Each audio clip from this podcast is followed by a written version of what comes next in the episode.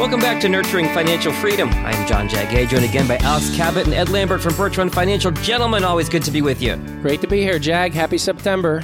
Always a pleasure, Jag. The summer is uh, rapidly drawing to a close, and what a what a strange summer it was. But we'll see what the rest of 2021 brings for us. Someday we'll be telling future generations about that summer of 2020 and 2021.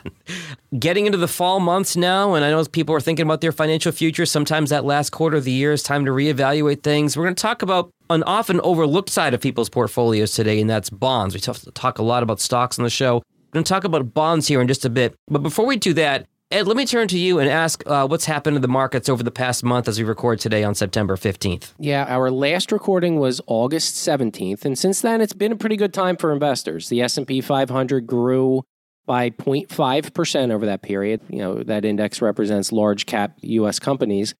The Russell 2000 index, which represents small cap US equities, grew at a faster pace, 2.2% over that period. And the MSCI EAFE index, which represents international stocks, grew by 1.5%. And uh, Treasury bond rates stayed pretty flat through that period. The 10 year Treasury rate was 1.26% on August 17th, and today is 1.28%. I should add that all this uh, data is courtesy of FactSet. Well, thanks for that, Ed and Alex. And as I mentioned, we're going to talk about bonds today. And it seems with all this talk about the stock market, we certainly saw some ups and downs throughout the pandemic. Uh, bonds don't get as much attention. So today we're going to talk about what bonds are, what risks are involved, why they're an important part of a balanced investment portfolio. Ed, let me come back to you. What are bonds? What are the risks involved? So, first of all, it's important to understand exactly what bonds are. Bonds are loans. You're lending money to someone else and they are promising to pay you back with interest. And the different categories of bonds are essentially uh, based on who is borrowing the money from you. So, for example, if you buy a treasury bond, Jag, you're actually just lending money to the United States government. Buy a CD, you're lending money to a bank. If you buy a corporate bond, you're lending money to a company. And if you buy a municipal bond, you're lending money to a municipality. Got it. The way that it works is you buy the bond, you're promised a rate of interest as the lender and a return of your principal at a predetermined maturity date when the bond's issued. And you then have the right to either hold that bond until it matures or sell it to someone else in the meantime. Pretty simple stuff, right? I like the way you're explaining it. I'm able to keep up with you so far. Keep going. So, as always, the devil is in the details, though. Not all bonds are created the same. And there are risks involved in an asset class that people usually think of as, as somewhat boring. And a lot of investors don't understand those risks. So, what we want to do is kind of highlight three of them today. The first risk is what we call credit risk. And this is the easiest type of bond risk for most people to understand. You lend money to someone else or an entity, and they don't pay you back. That's credit risk, right? Yeah. And oftentimes, bondholders only get a portion of their principal back, or sometimes nothing, when a company or municipality goes through bankruptcy. It can happen, and it has happened. We saw it happen to mortgage backed bonds in 2008 when they were packaged together, um, a lot of high risk mortgages packaged together people who own bonds in companies that went bankrupt, like Lehman Brothers, Enron, or WorldCom. So there is always the possibility that something happens and you don't get all of your principal back. And the way that bond credit is determined is by independent rating agencies. The two most popular are Moody's and Standard & Poor's. And what they do is they assign credit ratings to every bond that's issued. A higher credit rating means a lower interest payment. A lower credit rating usually means a higher payment. So think about it this way, Jag. Let's say you're a borrower, right? And you have a very good credit history, very good credit rating.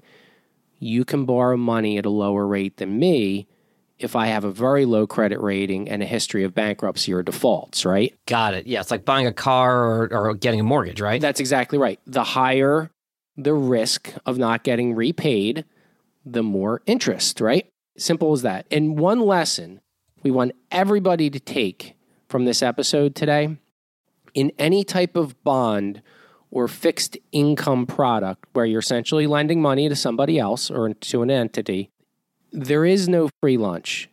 If somebody has to pay more interest to borrow money, there is a reason behind it. Yes. So if you look at two comparable bonds, let's say, you know, they both have a, a five year maturity.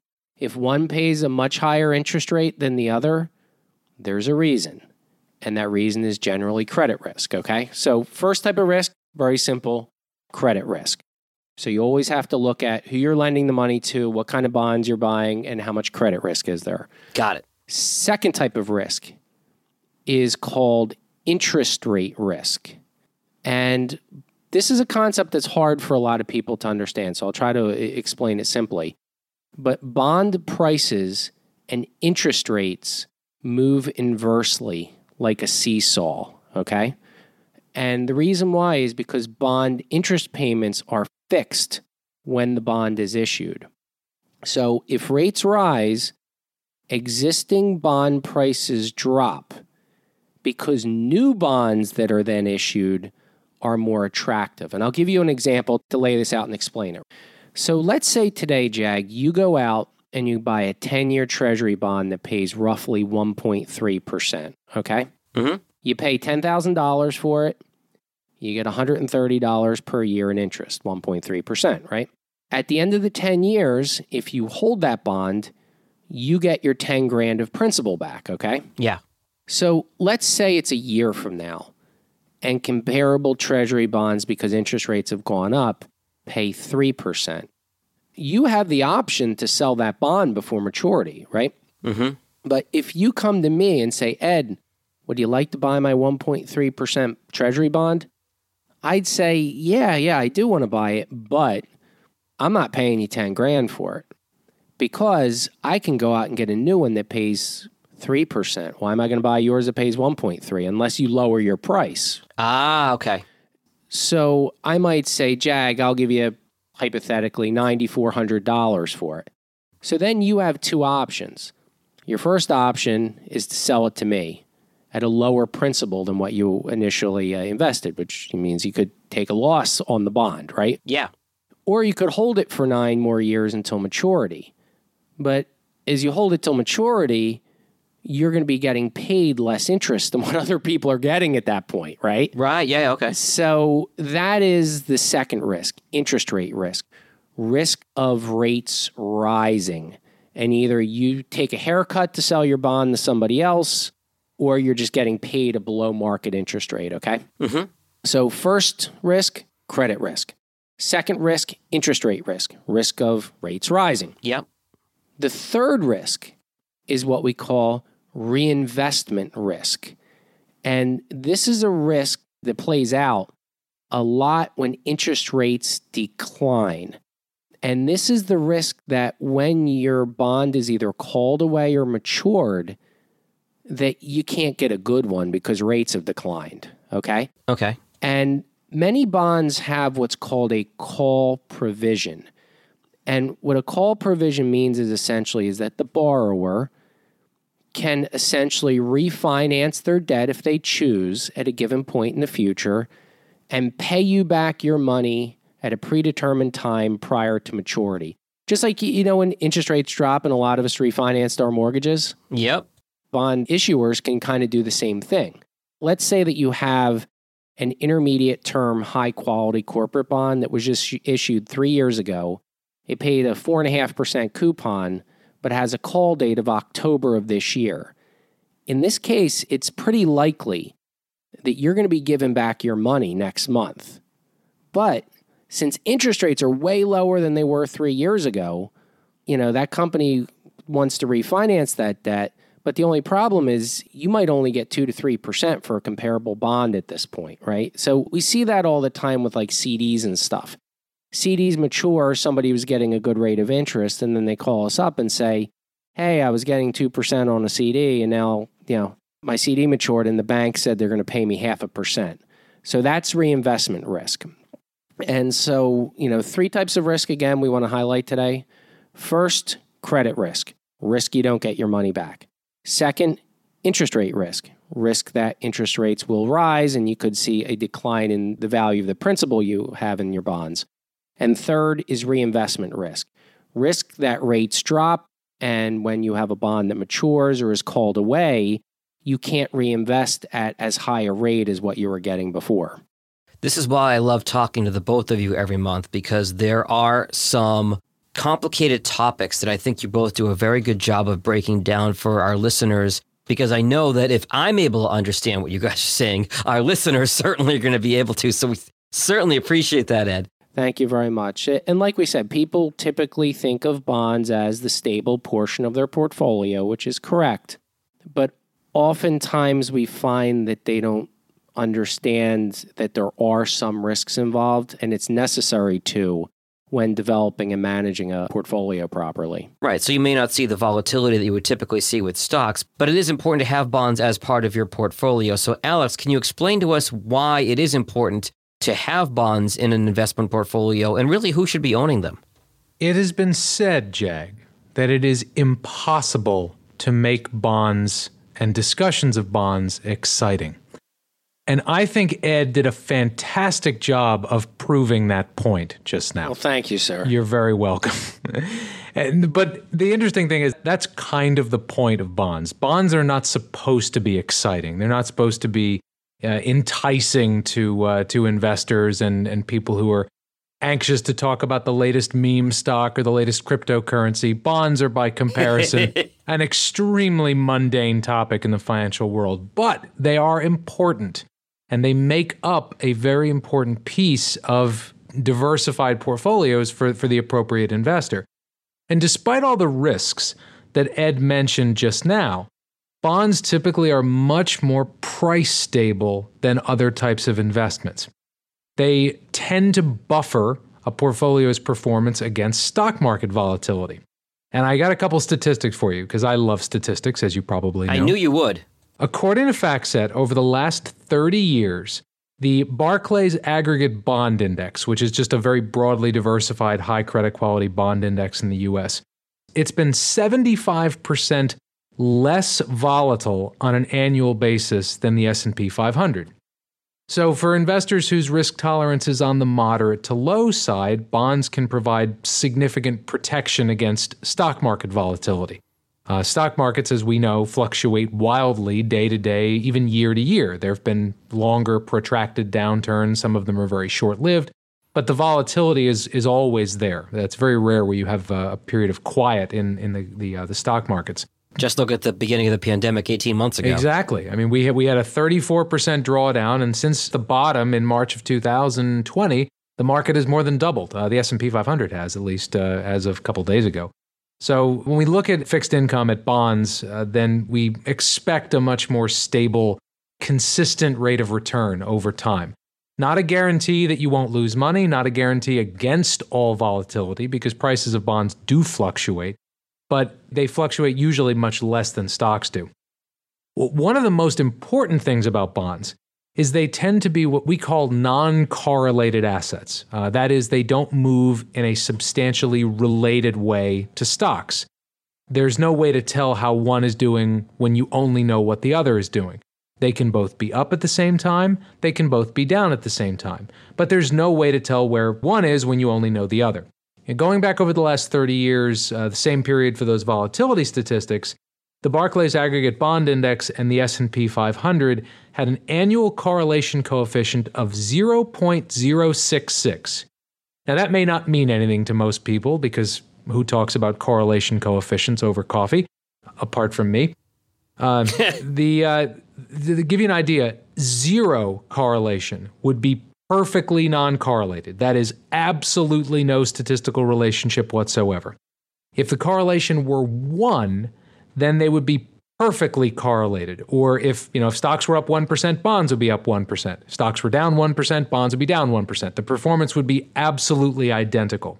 0.066 is about as close as you can get to perfectly non correlated without actually being perfectly non correlated. Alex, my math here is right. You're telling me that zero is completely uncorrelated, unrelated to each other. One, they're in lockstep, And in that uh, span of, say, 100%, we're at about a six or a seven out of 100 in terms of how, relate, how correlated it is. You're spot on. That's exactly what it is. That is very, very low. Uh, that's what you want when you diversify. You want assets that over time you expect to rise, but you expect them to do so with different sequences.